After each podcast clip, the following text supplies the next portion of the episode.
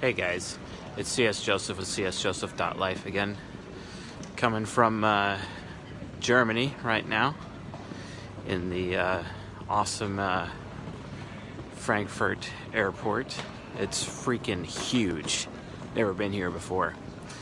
So let's see if I'm actually awake enough to do another video lecture right now. So we'll see how it goes, right? Anyway, so we've been doing our lecture series on virtue and vice with all the 16 archetypes according to Jungian analytical psychology. We just finished with the ENFJ earlier when I was at the San Jose International Airport. So let's go into the starter types now. These are the informative, initiating movement types, starter types. They get things going, they start things, have a hard time finishing things, right? Yeah, that's me. So,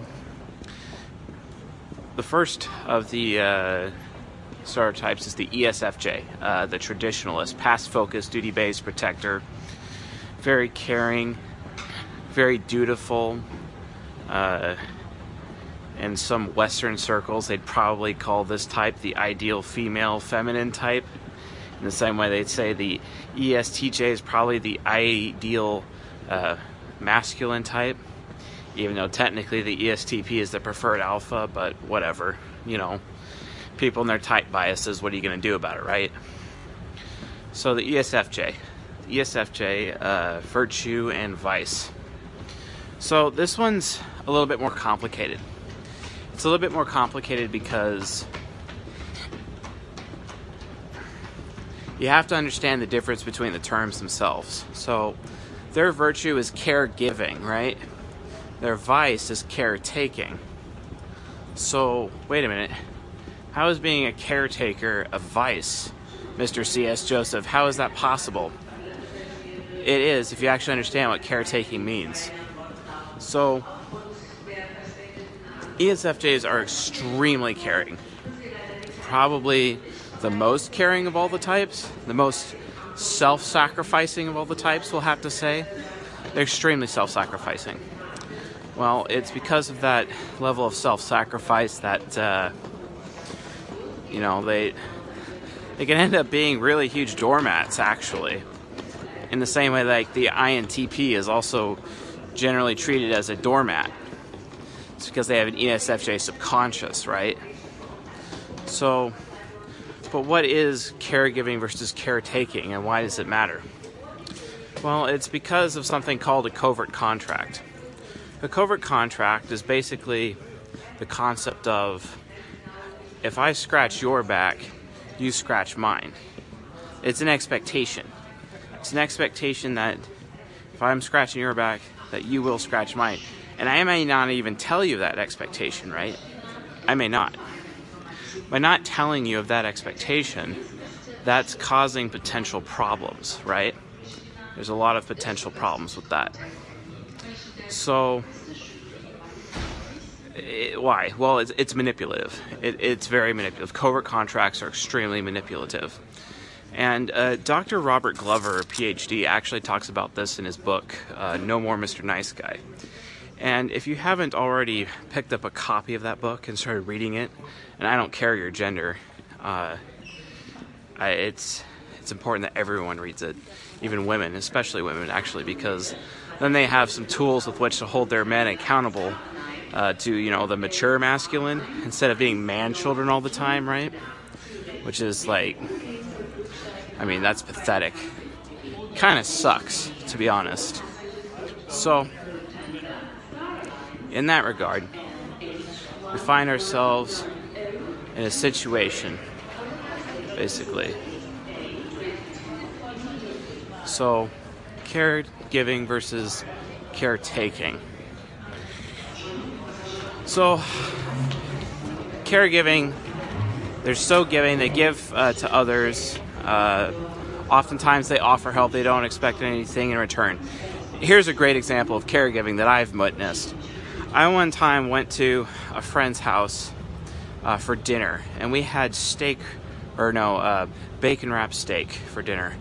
It was filet mignon, and it was exquisite. Let me tell you, it was dope, you know. And for all you vegans out there, I mean, I'm sorry. Sometimes you just have to indulge in a little bacon, if you know what I mean. So, and no offense to any people who have spiritual beliefs that are against pork, but, you know, to quote the great Emeril Lagasse, pork fat rules. That being said, I watched an ESFJ who was invited to this this friendly function, right? She doesn't live there, you know. She doesn't have a baby, and I watched her change someone else's baby's diaper. It wasn't even her child. Like, what? What? And I was half expecting that person to get all upset about it and be like, "Don't touch my baby," right? But no, she literally just started changing the diaper of this little baby. I'm like, wow. It goes further.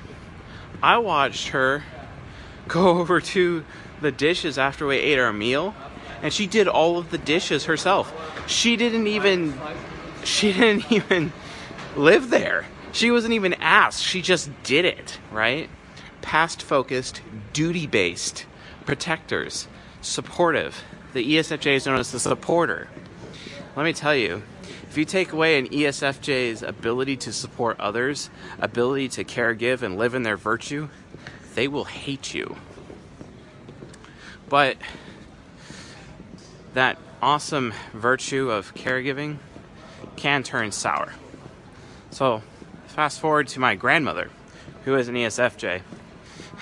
My ENFJ father, just to troll her, will do the dishes before she does, right? Which completely throws her off and makes her so angry, because ESFJs have this problem where they draw their self-worth through the good things that they do for other people, right? If you take that away from them, they can get angry because they feel bad about themselves. They feel guilty. They feel, well, wow, I'm so guilty right now because the dishes aren't done, right? That's crazy, right? No, it's not crazy, not the ESFJs. So let's go a step further. When the caregiving starts to sour, that's when they start to caretake. So what is caretaking as a vice? What does that look like?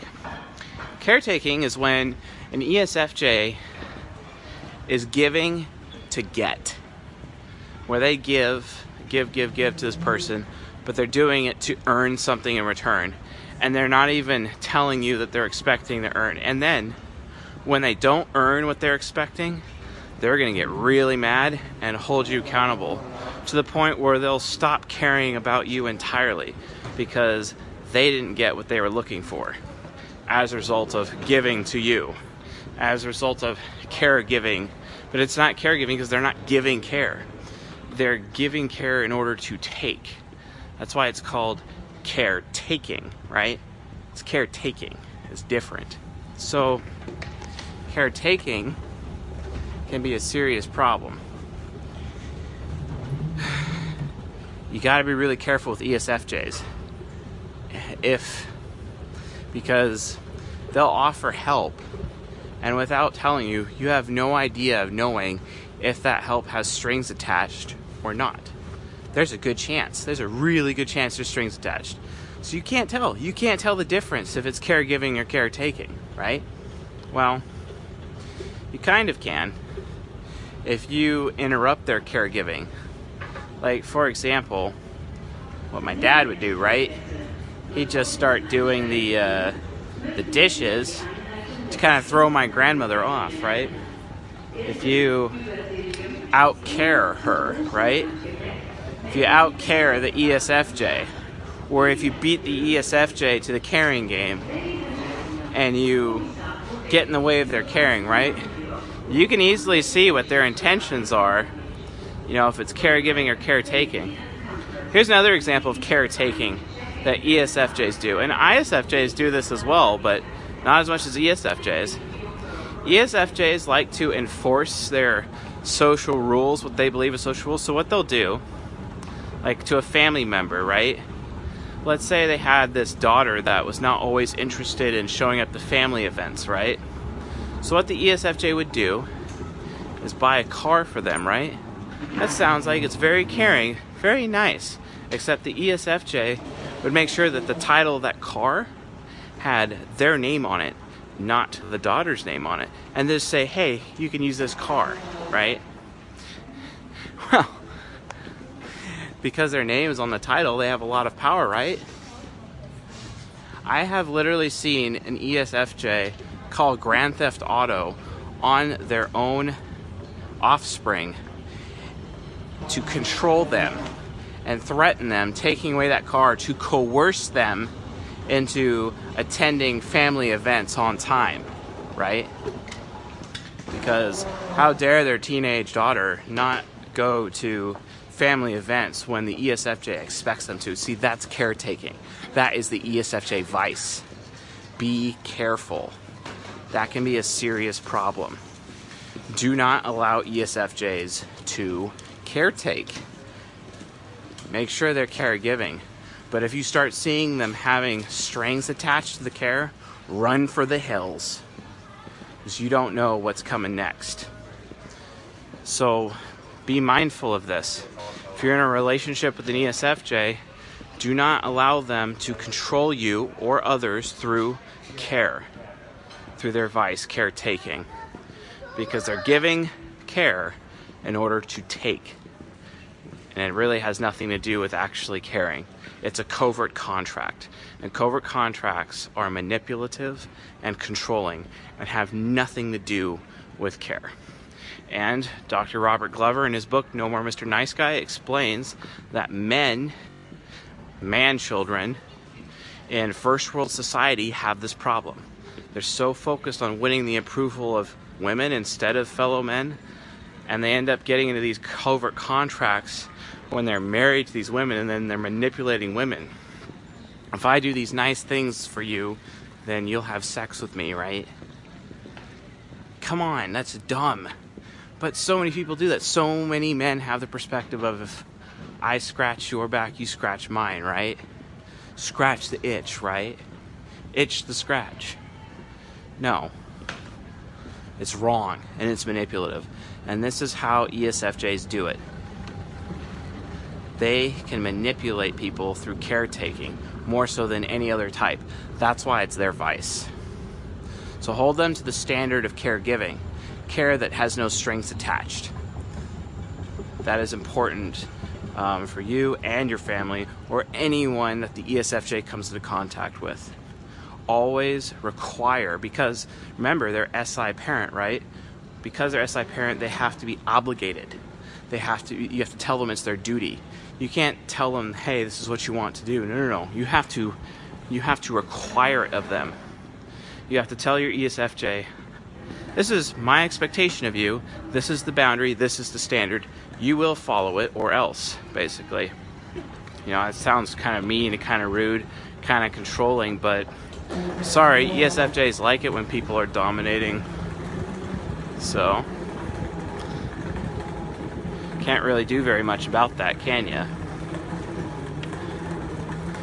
It's always kind of difficult, you know.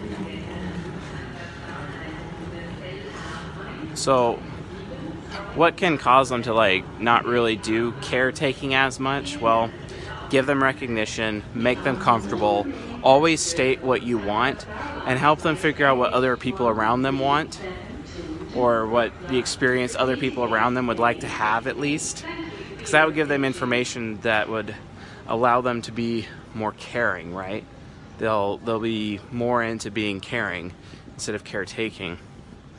Now, another way that caretaking manifests is when the ESFJ is alone and around the same people all the time, because they'll really want to keep those people around them, because ESFJs really struggle with feeling alone, and they start to caretake because those strings make sure that those people stay in their lives, right?